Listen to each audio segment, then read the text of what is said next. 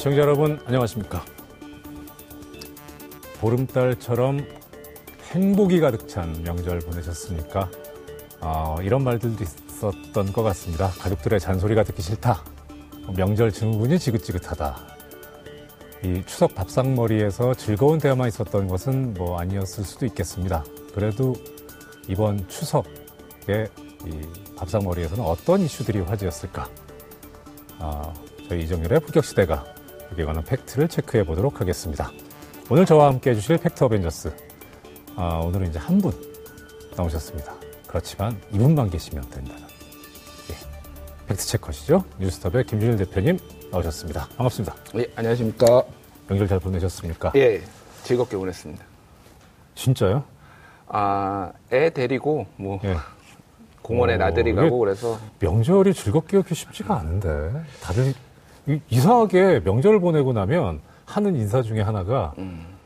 고생하셨습니다, 수고하셨습니다. 그래서 왜 그럴까? 이번에 그 얼마 전에 모 신문의 그 칼럼행이 굉장히 추석 네. 전에 유행, 유행했어요. 그래서 추석이란 무엇인가라는 칼럼이었는데 네. 그러니까 추석을 맞이했을 때 항상 자아성찰을 해보는 존재를 자아성찰하는 겁니다. 그래서 나는 무엇인가, 추석이란 무엇인가. 그래서 저는 자아성찰을 하면서 이번에 어, 부모님께 효도하고 그렇게 지내는 걸로 했습니다. 안 믿어지시죠?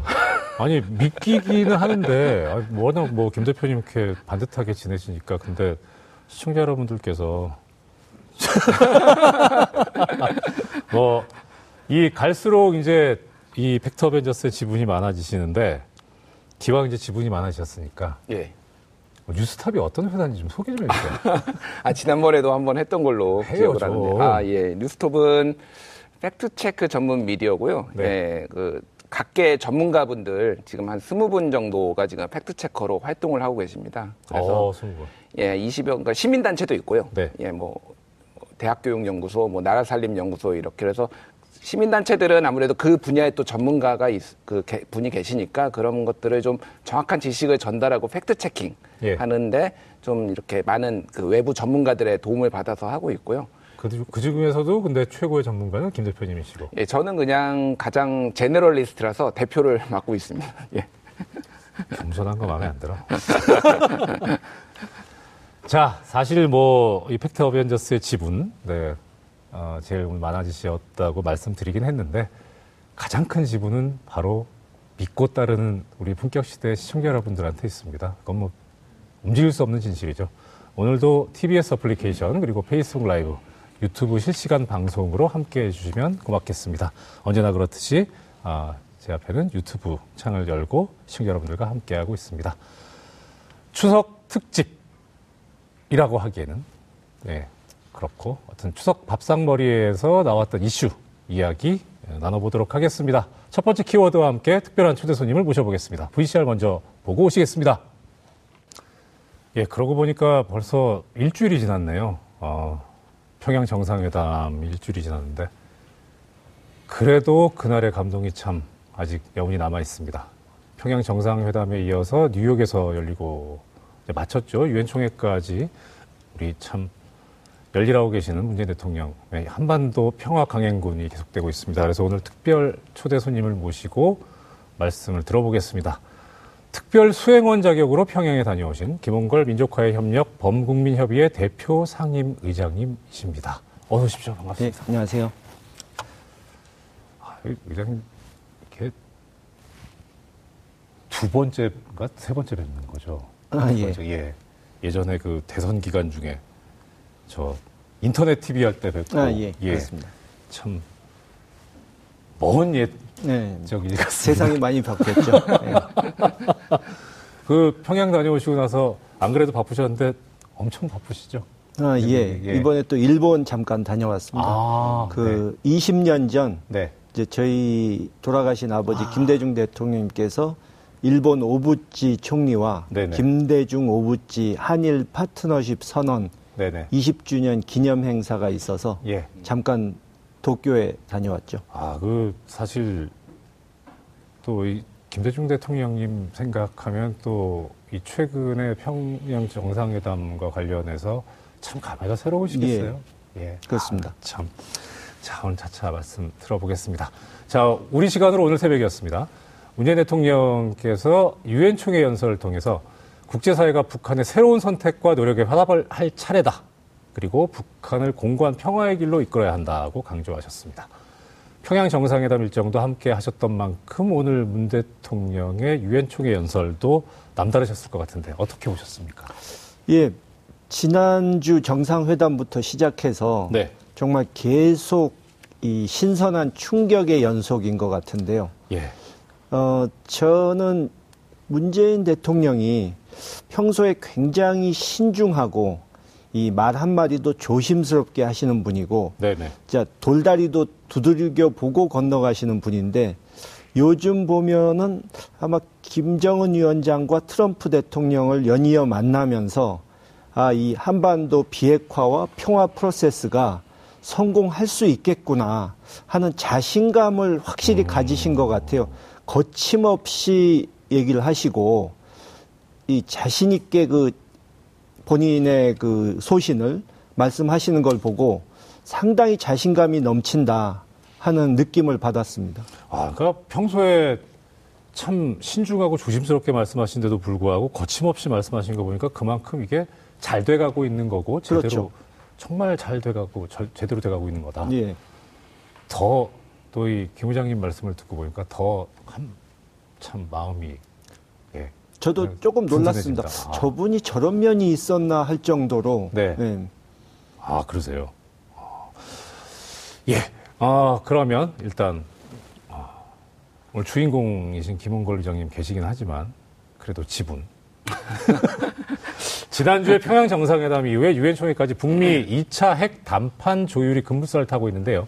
최근 일주일간의 상황을 어, 지분권자 김 대표님께서 정리를 좀 해주셨으면 좋겠습니다. 예, 뭐 속칭 이제 열일한다라고 얘기를 열심히 일한다. 지금 대한민국에서 가장 열일하는 분이 문재인 아니, 대통령이 아닐까. 예. 그렇게 생각이 되는데요. 지난주 목요일에 밤에 이제 서울로 돌아왔지 않습니까? 그리고 네. 일요일 날 바로 미국으로 갔어요. 가셨어요. 일요일 날 23일. 가스가 뭐예요? 아, 원래 시청자가 가장 높기 때문에 아, 그건 그렇죠. 존칭을 이제 네, 쓰지 네. 않는 걸로 원칙은 그렇습니다. 네. 그리고 24일 그러니까 월요일 추석 당일이었죠. 그때 트럼프 대통령과 다섯 번째 정상회담을 해서 음.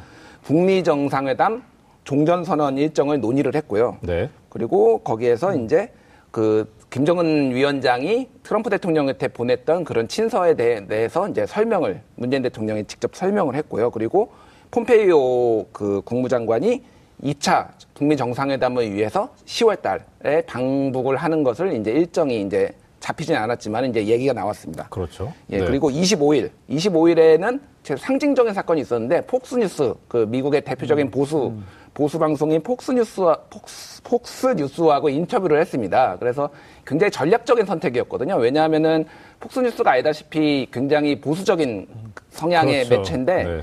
뭐 CNN이나 다른 매체를 저- 젖혀주고 그거를 선택한 이유는 문, 그 트럼프 대통령의 지지자들이 많이 보는 거예요. 근데 음. 전통적으로는 굉장히 강경파들이 많잖아요. 대북 강경파. 이 사람들을 어떻게 설득하느냐. 그래서 가장 효율적인 매체는 폭스뉴스라고 선택을 한 것이죠. 그래서 직접 이제 그래서 거기에서 주요 내용은 종전 선언은 비핵화 과정에서 필요한 조치고 북한이 약속을 어길 경우에는 미국과 한국은 손해 볼 것이 없다. 왜냐하면 계속 제재를 가하면 되니까. 그래서 이번에는 진정성 있게 북한이 나오고 있기 때문에 상응하는 조치를 해주면서 반응을 하면 된다라는 이렇게 메시지를 전달을 한 것 했습니다. 그리고 26일에 어저께죠 새벽에는 문 대통령이 유엔 총회에서 기조 연설을 해서 한반도 평화와 비핵화 종전 선언을 위해서 강력하게 국제사회에 호소 호소를 해서 좀 도와달라는 그런 연설을 했습니다. 그래서 많은 호응과 지지를 얻었습니다. 그래서 사실 지난주에 그 우리 조한모 박사님 나오셔가지고 어, 우리 시청자님들의 반응이 좀 호불호가 갈렸어요. 그러니까 뭐냐면 조한범 박사님께서 워낙 팩트 위주로 말씀을 하시니까 다 맞는 말씀하셨는데 하필 그날이 이제 정상회담 마치고 돌아오시는 날이어가지고 오늘 하루는 좀 즐겼으면 좋겠는데 아니야 그 속에 숨은 이면은 이런 게 있고 우리는 신중하고 냉정하게 봐야 돼 이러시니까 이제 많은 우리 시청자분들께서 동심파게 되는 것 같다. 예. 근데 이제 그런 그, 뭐, 그거는 그거고, 예. 그러면서 이제 지금 말씀하시면서, 어, 그런 부분이 참 눈길이 가더라고요. 그러니까 저는 그날 되게 신선했던 게 뭐냐면 왜그 철도 연결하는 걸 착공식을 연내하느냐. 착공식 금방 할 수도 있을 텐데 하는 게 유엔 제재 때문에 그렇다. 그러면서 이번에 그 대통령 문재인 대통령께서 이제 유엔 총회 기조연설 하시면서 하신 말씀이 국제사회에서 도와줘야 된다. 이게 우리가 뭘 하려고 해도 지금 유엔 제재 때문에 뭐, 뭐가 안 된다라는 그런 말씀으로 저는 들리더라고요. 실제 그런 걸 염두에 두고 하셨는지 모르겠는데.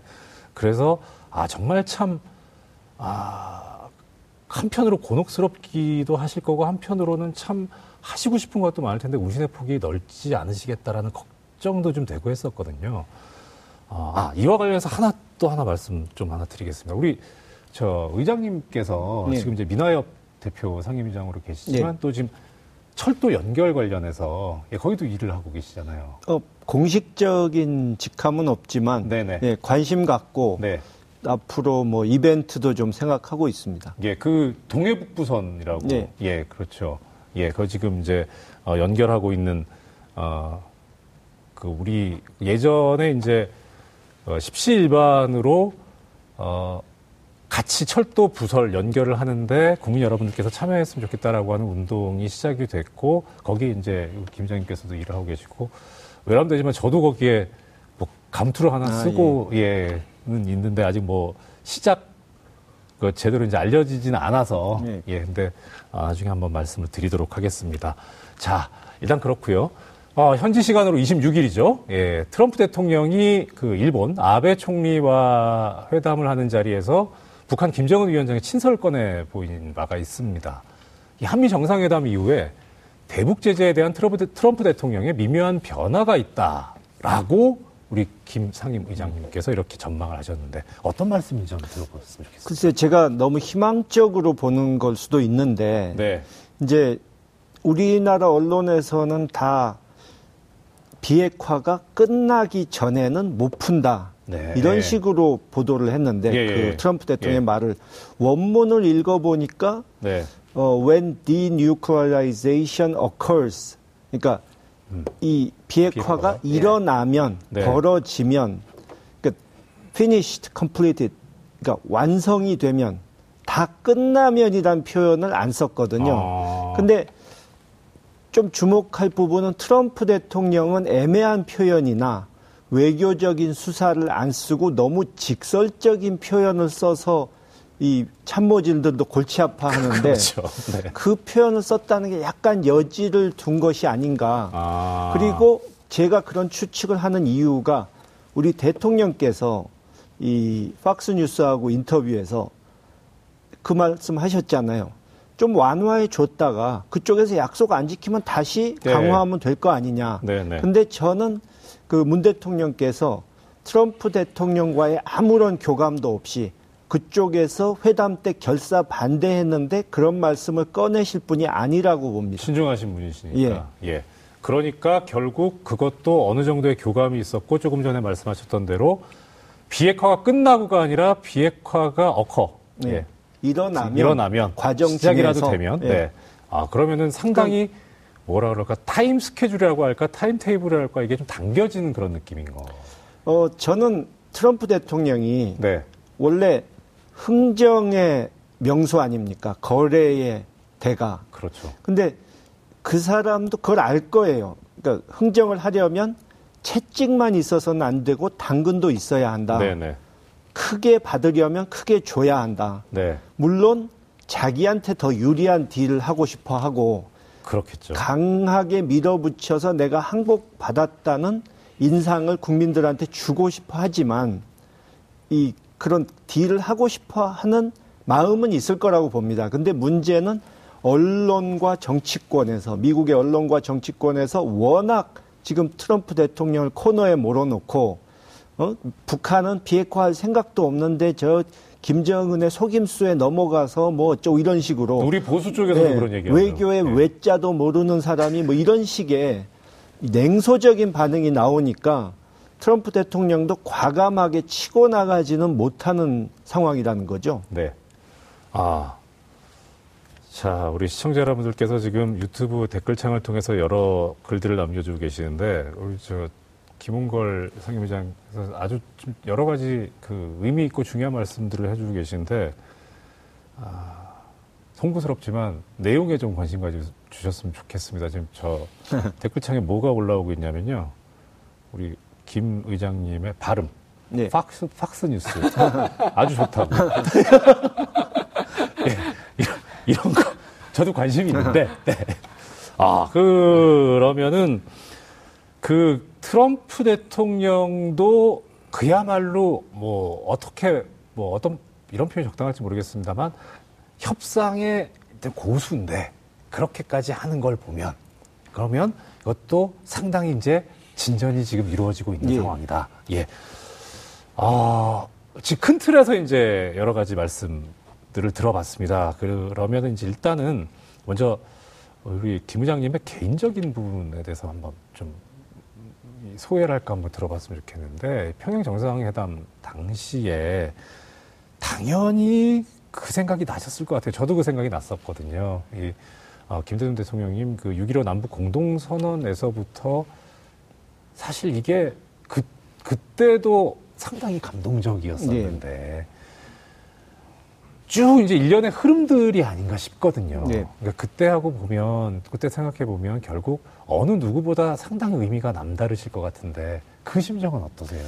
예, 뭐 북쪽 분들도 네. 만나기만 하면 이 6.15가 우리 민족에게 갖는 의미가 얼마나 큰지 네. 또 6.15가 있었기 때문에 14가 있을 수 있었고 예. 4.27 판문점 선언, 이번 평양 선언이 다 있을 수 있었다 네. 하는 그 점을 참 말씀을 많이 하세요. 오히려 우리보다 더 6.15를 소중히 여기는 것 같아요. 북쪽 분들이. 뭐 저도 이번에 가서 이제 느낀 게 정말 그때 어렵게 뿌린 씨앗이 아, 정말 그랬죠. 추운 겨울에 응? 얼어 죽지 않고 살아남아서 이제 좀 이 꽃이 피고 열매가 맺리는 열매가 맺히는 것이 아닌가. 저, 정말 공감 가는 표현이십니다. 예. 예, 정말 예, 그 추운 겨울을 나고 이제 그래서 판문점에 봄이 왔다라고 하는 게 남북관계 봄이 왔다라고 하는 말씀이. 예, 그래서 이번에 사실 그 평양 대극장에서 환영 공연을 하는데 네네. 이제 지난번 서울에 왔었던 예술단처럼 우리 노래를 많이 불렀어요. 네네. 근데 거기서 흥미로웠던 거 하나가 그 주몽 옛날에 히트했던 예. 드라마 있지 네네. 않습니까? 네. 주몽 드라마 삽입곡을 부르는데 화면에 대형 스크린에 그 드라마 장면을 아. 띄웠더라고요. 그것도 참 예상 못했던 거고 아. 또 하나 감동적이었던 것은 이제 그쪽 그 혼성 네네. 오중창단인가가 아침 이슬을 부르는데 네. 그 그것을 들으면서 정말 과거의 이 어려운 환경에서 평화 통일을 위해서 이 싸우시다가 먼저 가신 어른들이 이 장면을 보셨으면 얼마나 기뻐하셨을까 그렇죠. 그 생각을 하니까 참 네. 눈물이 나더라고요. 정말 이 민족 화해와 평화를 위해서 애쓰셨었는데 그리고 평화 통일이 우리 헌법의 기, 기본 이념인데도 불구하고 통일, 뭐 평화 그걸 얘기를 하면은 뭐 빨갱이, 뭐 좌익, 뭐 국가보안법 이런 걸로 누명을 씌우고 더 씌워가지고 그렇게 탄압을 하고 고통을 주지 않았습니까? 아, 그 제가 알기로 아마 얼마 전에 그리고 또 이호 여사님, 우리 이호 여사님 생신이셨던 걸로 알고 네. 있는데, 예. 그 이번 또 남북 정상회담 오시고 여사님께서도 또 참 감회가 새로우셨을 것 같은데 무슨 말씀 없으셨습니까? 어 올해 이제 90 만으로 96세가 되셨는데요. 아, 네, 네. 이제 이제 기력이 많이 약해지셔서 길게 건강하셔야 말씀하시진 못하시지만 네. 6.15 때를 좀 회고하시면서 네. 굉장히 기뻐하시더라고요. 아, 아, 그것도 얼마나 기쁘시겠어요? 네. 저는 진짜 그, 아, 우리 김 의장님도 계시지만 그렇게 다 아까 말씀하셨던 것처럼 씨앗을 뿌리고 일구셨던 네. 그런, 예, 그렇게 해서 이제 아, 이게 뭔가 그림이 그려지고 성과가 아, 나온다라고 하는 게 이게 참 상당히, 예, 가- 참 감회가 새로우실 것 같습니다. 아, 그리고 의장님께서 이제 직접 찍으셨던 사진들을 SNS에 올려주셔서 예. 이게 또 화제가 됐는데 특히 이제 그 평양이 이제 뭐 사실 저도 예전 반공 시절, 반공을 외치던 시절에 교육을 받아가지고 평양이라고 하면 아무리 그래도 뭐 수도니까 좀 다른 데보다 낫긴 하겠지만 그래도 뭐 있겠나 싶은데 상당히 이제 고층 빌딩이 많고 예.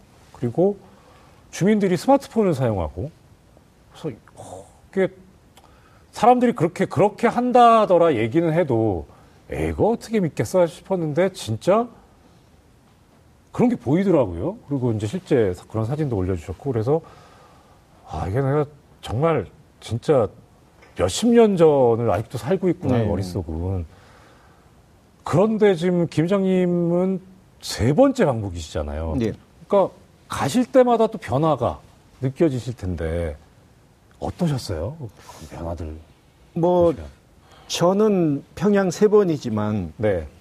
이번에 가신 일행 중에는 몇십 번을 가신 분도 있거든요. 예. 예. 근데 그분도 한동안 못 가셨다가 이번에 보시고는 아. 정말 많이 달라졌다. 아, 이렇게 분들도. 바뀔 줄 몰랐다. 아. 그러니까 오늘 아침에 그 어떤 신문 보도에 평양의 같은 구역을 2005년, 9년 또 최근 이렇게 세 번 나눠서 찍은 사진을 비교해서 올렸는데 아, 예. 2005년 사진은 정말 무채색이에요. 회색으로만 돼 있어요. 그러니까 페인트가 없어가지고 건물 외벽을 칠을 못한 거예요. 그 당시에는. 근데 2009년에는 조금 달라지고 지금은 완전히 이 아주 찬란한 색깔로 음. 다양한 색깔로 바뀌어 있는 거죠. 그 의장님 뭐 colorful 이렇게 쓰셔도 됩니다. 네. 예. 아, 그, 그 소위 말하는 before after 이런 예, 예. 모습들로. 그러면은 하, 어, 그렇게 변화들이 이렇게 그러니까 시대가 짧아지면 짧아질수록 오히려 급격하게 이제 평양도 변하고 북한도 변하고 있다는 예. 거잖아요. 그럼에도 불구하고 뭐 저도 그렇습니다만 많은 사람들이 과거의 사고에 매몰돼 있는 이거 빨리 극복을 해야 되겠네요. 그 저는 그게 심각하다고 느낀 게 아. 최근에 제가 어떤 보수 야당에 네.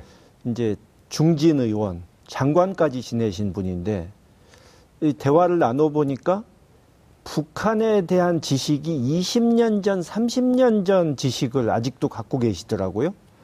그러니까 어. 일반인들도 북한의 뭐 예를 들어서 네. 배급제가 무너진 후에 장마당이 나오고 또 어떤 공장 같은 기업체들의 이제 투자를 하는 소위 그쪽 표현으로 돈주라고 그러는데 네네. 투자자가 생기고 이런 변화는 웬만한 분들은 아시는데 그런 것도 모르시더라고요. 그래서 반대를 하더라도 최소한 팩트는 알고 정보는 수집해 가면서 반대를 해야 되는데 그냥 귀를 막고 눈을 가리면서 계속 현실을 외면하고 반대를 하면은 그게 과연 그런 식의 정치가 성공할 수 있을까 참 의심스럽습니다. 우리 저 의장님께서 참 평양을 다녀오시고 여기저기 많이 이제 실상도 알리시고 인터뷰도 많이 하셨을 거고 그러신데 그 바쁘신 와중에도 어떻게 아셨는지 모르겠는데 저희 방송이 팩트를 상당히 중요해서 팩트 체크하는 프로그램이거든요. 정말 말씀대로 비판은 가능한데 네. 어, 얼마든지 좋은데 비판을 하더라도 팩트를 알고 그 정확한 사실관계에서 비판을 해야지 사실관계 자체가 달라져 버리면 아무리 좋은 비판을 하더라도 그 비판은 아무 쓸모가 없어지는 거니까 아주 중요한 말씀인 것 같습니다. 어, 저희도 이제 그냥 화면으로만 보는 저희들도 인상적인 장면들이 참 많았었는데요. 의장님께서 직접 그 능라도 5일 경기장 집단체조 공연도 관람하셨고 문 대통령 연설도 이제 직접 예. 듣고 하셨을 텐데 그건 직접 보셨을 거고 뭐 바로 10여 미터 뒤에 앉아서 예. 봤죠. 어떠셨어요?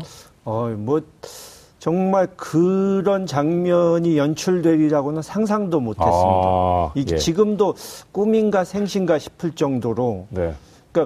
공산주의 국가에서 선전 선동을 할 수- 한다는 것은 굉장히 중요한 부분이고 그렇죠. 그 많은 관중 앞에서 주인공이 될 수 있는 건 최고 지도자 한 사람만에게만 주어지는 특권인데 그렇죠. 김정은 위원장이 소개만 하고 응? 열렬히 환영해 달라 뭐 소개만 하고 옆으로 자기는 조연으로 빠지고 우리 대통령을 주연으로 만들어 줬다는 것은 주- 북쪽 사람들도 아마 충격이 컸을 겁니다. 어. 근데 저는 그 북쪽 사람들한테 이 그들이 그동안 겪어왔던 어려움 이런 것에 대해서 나도 공감한다 이런 말씀하신 것. 예. 네네. 그러니까 남쪽의 대통령이라고 그러면 완전히 딴 세상에 사는 이 그런 사람으로 생각해 왔을 텐데 아 저 사람도 우리의 어려움에 대해서 공감을 하는구나 이런 것을 말씀하신 것이나 네. 또 비핵화 문제를 정말 핵이 없으면 북한이란 나라는 망한다고 생각해 왔던 그 사람들 앞에서 핵 없는 또 핵의 위협이 없는 한반도를 만들겠다고 천명하신 것. 그것은 엄청난 사건이고 한편으로는 김정은 위원장의 자신감을 반영한다고 할 수도 있지만 네네. 그 우리 대통령이 김정은 위원장의 체면을 어떻게 보면 살려준 것이고 북한 주민들을 안심시켜 준 거죠. 앞으로 남, 남과 북이 손잡고 함께 갈 테니까 걱정하지 말아라. 응? 핵이 없다고 그래서 북이 무너지거나 당신들에게 어떤 일이 생기지 않는다 하는 그런 긍정적인 메시지를 주는 효과가 있었다고 봅니다. 어, 그래서 그게 이제 아까 의장님께서 말씀하셨던 그 이 신중하신 분이 이렇게까지 말씀하셔도 되나? 음. 그렇죠. 예. 그 참 진짜. 저는 그러니까 네. 이번에 미국 가셔서도 네네. 트럼프 대통령도 칭찬해 주면서 예. 김정은 위원장이 비핵화의 진정성을 갖고 있으니까 네. 우리 한번 기회를 주자 예, 예. 이렇게 말씀하셨잖아요. 예. 그것은 그- 이 비핵화 협상에 있어서 두 주인공인 김정은, 트럼프 두 분을 이제 띄워준 거죠 한마디로. 그러니까 양쪽이 다 이 자국 내에서 반대 세력이나 좀 의심하는 세력들을 상대해야 되지 않습니까? 네. 그러니까 그 두 사람을 도와주고 체면을 살려주고 이렇게 해야 비핵화 협상이 성공할 수 있다는 것을 이 문 대통령도 잘 이해를 하는 거죠. 그렇죠. 그러니까 그 어떻게 보면 서로 판을 깔아주는데 음. 그 판을 까는 데 있어서 더 넓은 판을 예. 예, 우리 대통령께서 더 깔아 버리신 거 아닌가. 그러니까 김정은 위원장을 칭찬하면 네. 뭐 어떤 사람은 아니 뭐 우리 대통령이 김정은 위원장의 대변인이냐 뭐 이러는데 네. 저는 김정은 위원장 칭찬이 예. 한편으로는 트럼프 대통령도 칭찬하는 게 간접적으로 된다고 아. 봐요, 저는. 왜냐하면 미국 내에서 트럼프 대통령은 많은 사람들한테 의심을 당하고 있거든요. 저 사람이 응? 외교도 잘 모르면서 북한에 속고 있다. 네. 북한은 비핵화할 생각 없는데 혼자서 잘 된다고 떠들고 있다. 저 트럼프라는 사람 믿을 수가 없다. 이러는데 김정은 위원장 믿어도 된다 하는 것은 음. 트럼프 대통령 믿어도 된다는 소리죠. 아, 그 진짜 그럼 트럼프 대통령한테도 상당히 큰 도움이 그렇죠. 되고 우군이 되는 거네요. 그렇죠. 자, 아, 이 말씀 또안 여쭤볼 수 없습니다. 백두산 예. 이야기입니다. 의장도 하셨잖아요. 예. 네. 그, 참, 3대가 덕을 쌓아 볼 수 있다는 음. 천지. 네. 뭐, 근데, 어, 사실, 문재인 대통령 뭐, 덕을 엄청 쌓으셨으니까 너무나 맑은 날씨 당연했을 거고, 게다가, 뭐또 의장님까지 계셨으면 뭐, 당연히. 네. 네. 날씨가 좋을 수밖에 없었다. 그렇게 생각이 드는데 사실 근데 그 며칠 사이에 백두산에 폭설이 내렸었다고 그러더라고요. 네. 근데 가셨을 때, 네. 가셨을 때 진짜 어떠셨어요, 백두산? 어, 저희가 갔을 때는 그렇게 춥지는 않았어요. 네. 그러니까 늦가을 정도 날씨. 아, 네. 그리고 뭐 백두산 지금 말씀하신 대로 네. 정말 운이 좋아야 맑은 날씨에 천, 천지를 볼 수 있다고 그러는데 그날은 정말 구름 한 점이 없는 그런 날씨였고 어, 그 전날 사실 그 저녁 때 저녁 식사 때가 다 돼서 백두산 갈 수 있게 됐다 확정됐다 아. 그 얘기를 저희가 들었거든요. 예, 예. 그래가지고 정말 이게 꿈인가 생신가 아, 이 정상회담 4월에 이 대통령께서 백두산 트레킹 말씀하셨을 네, 때만 네, 해도 뭐 퇴임하신 후쯤에나 저도요, 가능하겠지 저도요. 뭐 이런 네. 생각했었는데 네. 그렇게 빨리 현실이 될 줄은 몰랐죠. 그렇죠. 그런데 거기에 또 함께 하셨고. 예. 참, 하, 아, 참 뭉클하셨겠습니다. 자, 그, 어, 이 문재인 대통령께서 방미, 미국 방문 중에, 아, 정상회담, 평양 정상회담을 전 세계에 생중계한 게 아까 이제 말씀하셨던 대로 김정은 위원장한테도 도움이 되는 거지만 트럼프 대통령에서 도움이 되는 거다. 그리고 김정은 위원장이 이렇게 진정성이 있다. 믿을만 하다라고 하는 걸 직접 전 세계인들이 볼 수 있게 하게 했다. 근데 정말 뭐 물론 이제 방금 말씀하셨으니까 뭐 그러셨겠지만 그 진정성은 진정성이고 그야말로 그야말로 의장님께서 보신 김정은 위원장은 어떠셨습니까? 어, 상당히 소탈하고 아, 예, 네. 이 파격적인 것을 즐긴다 네. 하는 느낌을 받았고요. 네네. 그러니까 협상 스타일이 보니까 이 밑에 관료들 그런 사람들을 그렇게 신뢰하지 않는 것 같아요. 자신이 직접 음, 그러니까 상대의 최고 지도자와 네, 탑다운식으로 네. 빅딜 하는 것을 즐기는 좀 그런 성격이라고 보여지고요. 참 그 아랫 사람들이 모시기 어려운 지도자인데. 그럴 예, 수도 예. 있죠. 네네. 근데 그러니까 김정일 위원장과 좀 다른 점은 김정일 위원장은 단, 단순히 김일성 주석의 아들이어서 자동으로 후계자가 된 게 아니고 네, 그래도 자기가 어느 정도는 권력 투쟁을 거쳐서 네네. 좀 어려움을 겪으면서 네, 이 정치를 하나씩 배워가면서 어렵게 그 자리에 올랐고 네.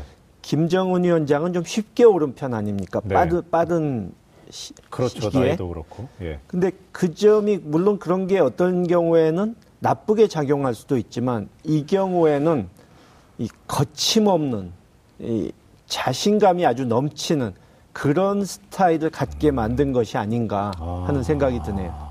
오히려 남북 관계나 세계 평화를 위해서 그런 측면들이 더 도움이 됐을 수 있다. 또 트럼프 대통령과 궁합이 맞으니까요. 예, 참 절묘하죠. 예. 네.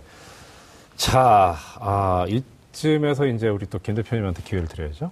앉으- 앉으셔도 됩니다.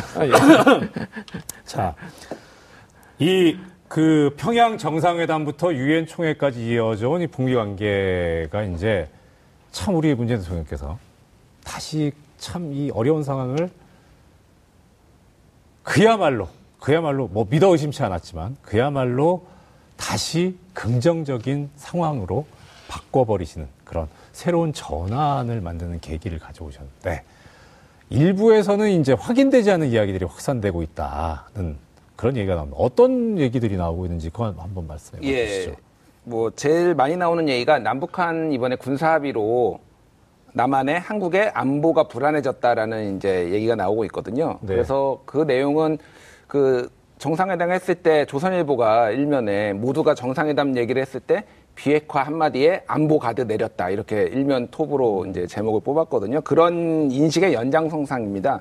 근데 이제 뭐 내용을 다 아시겠지만은 이게 남과 북이 적대적 어떤 군사적 적대 행위를 그치는 거는 상호적인 거거든요. 그러니까 우리만 안 하는 게 아니라 북한도 안 하기로 하고 만약에 북한이나 남한이 그, 그 신뢰관계를 깼을 때 그거는 그에 상응하는 조치를 충분히 할 수가 있습니다. 그래서 지금은 상호의 신뢰관계를 토대로 해서 일시적으로 멈춘 거기 때문에 안보가 불안하다라고 하는 것은 말이 안 되고요. 똑같이 이를테면은 뭐 GP도 똑같이 철수를 하고 이를테면은 그런 식으로 뭐 공동 보조를 맞춰 나가는 것이기 때문에 뭐 안보가 불안하다라는 것은 뭐 전혀 근거가 없는 얘기입니다. 두 번째 많이 지금 얘기가 나오는 것이 남북 정상회담에 어마어마한 돈이 들어갔다. 이제 소위 말하는 이제 대북 퍼주기론의 연장선상이죠. 근데 많이 들어본 얘기인데. 뭐 항상 항상 뭐 똑- 레퍼토리가 똑같습니다. 뭐 주사파 얘기 나오고 그다음에 네. 퍼주기론 나오고 똑같은데요. 일단 아직 공식적으로 이제 확인은 되지 않았습니다. 다만 이제 예전에 2000년 1차 그 6.15 정상회담 때면 32억 원이 들어갔고요.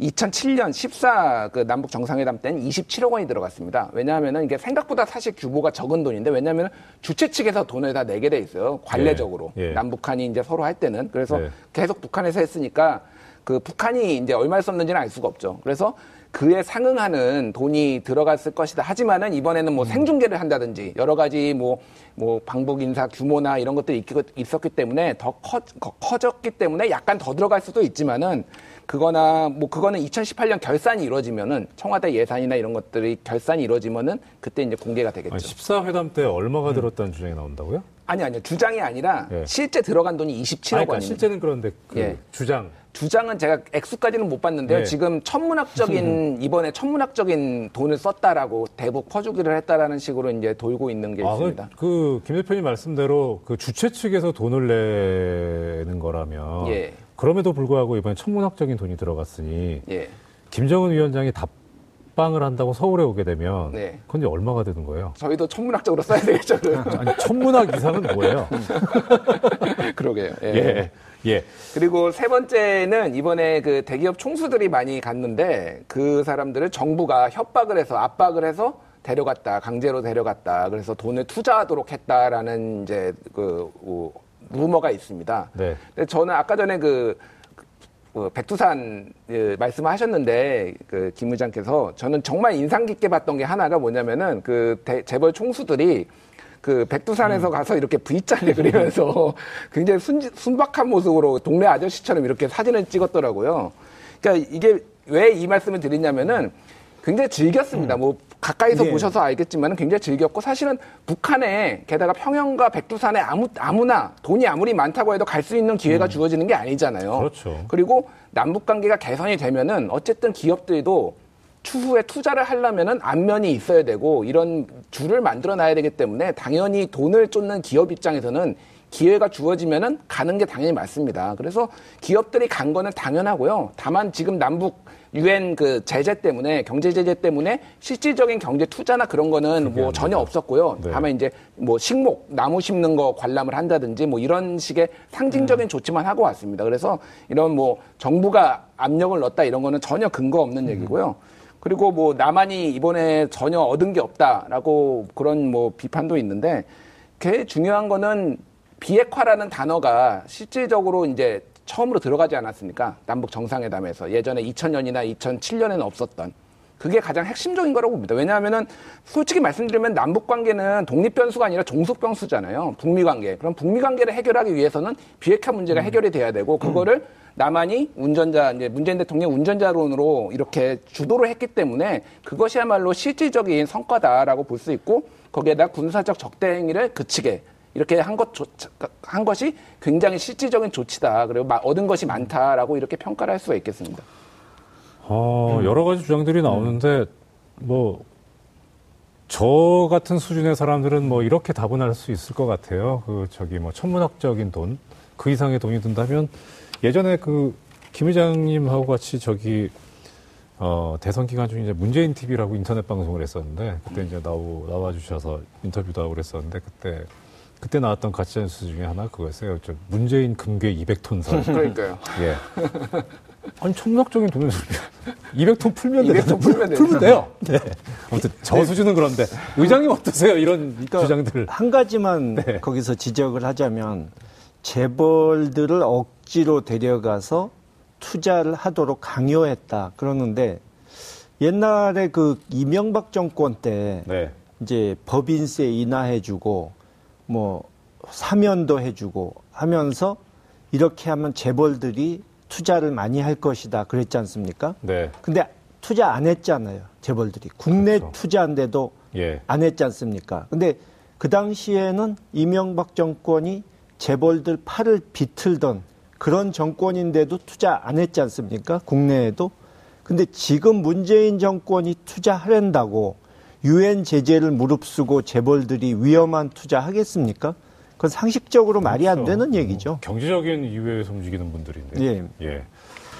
그 사실 지난주에도 말씀드렸습니다만은 정말 그야말로 어 특히 이제 이재용 삼성전자 부회장 같은 경우에는 저, 저 이제 법 공부한 법조인이라 법적으로 보면 대법원에서 그 저 항소심 판결 파기환송돼 가지고 분명히 가면 다 내년 상반기 중에는 실형 선고돼서 다시 들어가시지 않을까. 저희는 그렇게 거의 예상들을 하고 있거든요. 근데 뭐 아유 뭐 그러면 그래 그렇게 해맑게 웃으시는 게 그래 뭐 그것도 하나의 뭐, 뭐, 뭐 나쁘진 않다. 뭐 어쩌겠냐. 뭐뭐 그런 거라 뭐 그런 그런 말씀도 드린 바 있긴 합니다. 자. 아, 자, 그럼 이제 지나간 말씀을 쭉 들어봤고요. 그러면은 이제 그 이장님의 또 이제 겨- 그 고견 한번 들어봐야 될 것 같습니다. 지금 이 한미 정상회담에서 이제 트럼프 미국 대통령이 2차 북미 정상회담을 이제 공식적으로 하겠다고 네. 얘기를 했습니다. 북한의 비핵화 조치에 대한 미국의 상응 조치 이 이야기를 이제 그 평양 공동선언에서 나왔는데요. 이 상응 조치 관련해 가지고 그러면은 의장님께서는 이 지금 앞으로 펼쳐지게 될 2차 북미 정상회담이 어떻게 예상을 하시는지 한번 듣고 싶습니다. 음, 저는 이제 지금까지 네. 미국과 북한 간에 옥신각신 했던 게 북한 측은 미국에게 종전 선언을 먼저 내놔라. 네네네. 그 한다고 약속하지 않았느냐. 네. 약속을 지켜라.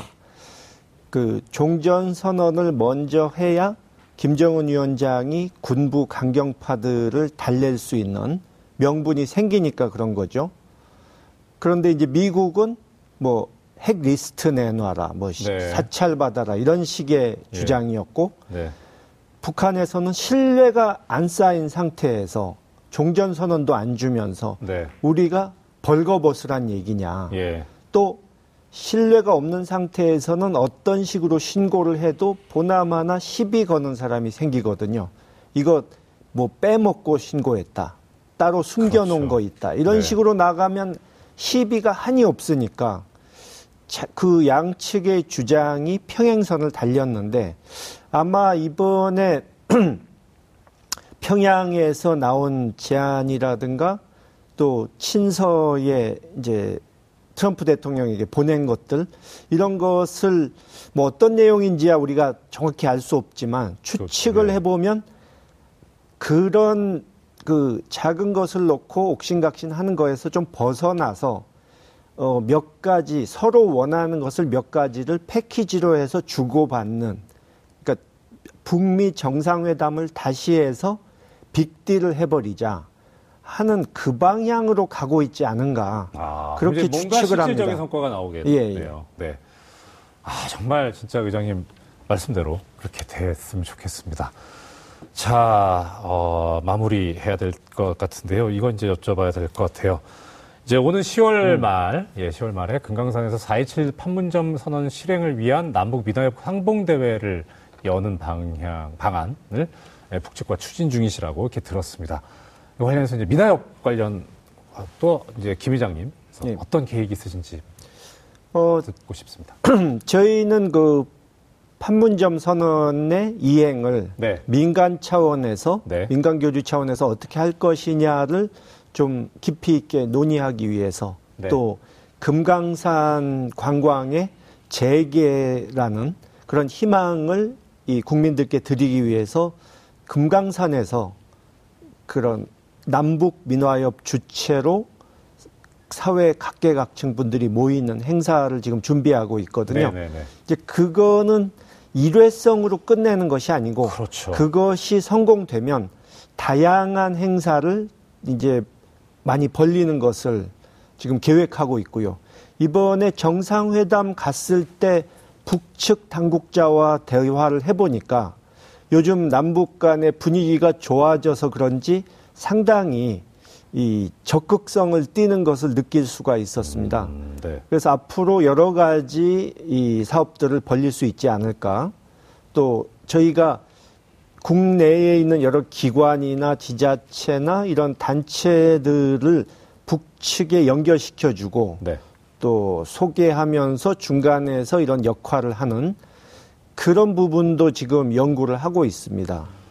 아, 정말 진짜 그야말로 중간에서 예, 어, 여러 가지 이제 다리도 놓으시고 또 예. 자체적으로 사업도 하시고 하실 건데 정말 있을 때 많이 좀 알려주시고 저희도 예. 적극적으로 이렇게 정, 뭐 남북 통일과 이 평화가 정착되는데 조금이라도 기여할 수 있도록 할 테니까 많이 좀 알려주시고 예. 또 나와주셔서 말씀 주셨으면 예, 좋겠습니다. 그러겠습니다. 네. 자, 한반도 평화로 가는 길입니다. 이제 또 새로운 길이 시작이 됐는데요. 민간 차원의 활약. 방금 김 회장님 말씀 주셨던 대로 상당히 기대가 됩니다.